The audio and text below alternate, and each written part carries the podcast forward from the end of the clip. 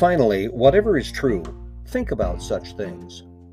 Welcome to Truth Is, the podcast based on the blog based on tidbits of truth that find their way filtering through the mind of Dewey Roth. That would be me, and this would be episode 83. Who you gonna call? Let me just say this and get it out there in the open. God is not a cosmic vending machine. We ought not to enter the throne room of the Creator of the universe, hand him a list of grievances and requests, slap on a verbal in Jesus' name, and expect everything we want, just the way we want it, to come tumbling into our outstretched hands. Prayer didn't work that way for Paul, and there's no reason why we should expect it to work that way for us. And yet, there is a reason why, for centuries, believers have taken their grievances and requests to God. For one thing, Jesus told us to. Until now, you have not asked for anything in my name. Ask and you will receive, and your joy will be complete. John 16 24. There's that phrase again in my name.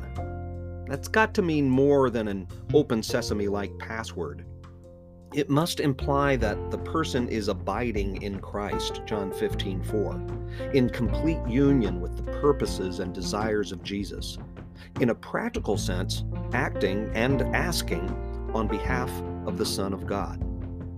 And none of us is perfect at doing that. Case in point, what I alluded to earlier about the Apostle Paul. 2 Corinthians 12, 7 through 9. I was given a thorn in my flesh, a messenger of Satan to torment me.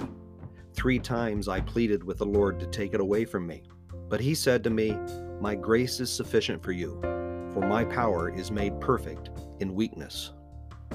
And yet, there have been and continue to be times when God chooses to withhold his blessings or put his plans on the back burner and waits for his people to ask. It's like he knows you can lead a horse to water, but you can't make it drink.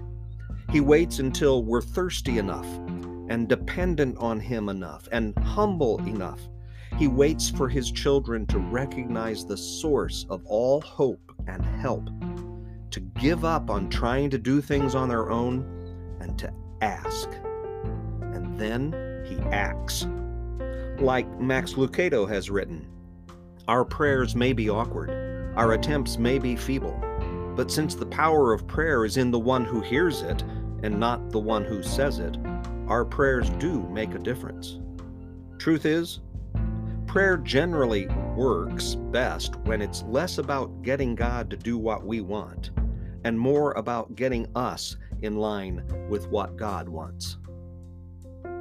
You can find the Truth Is blog by going to almostthetruth.com where you can also find my contact information and learn about the humor blog, Almost the Truth.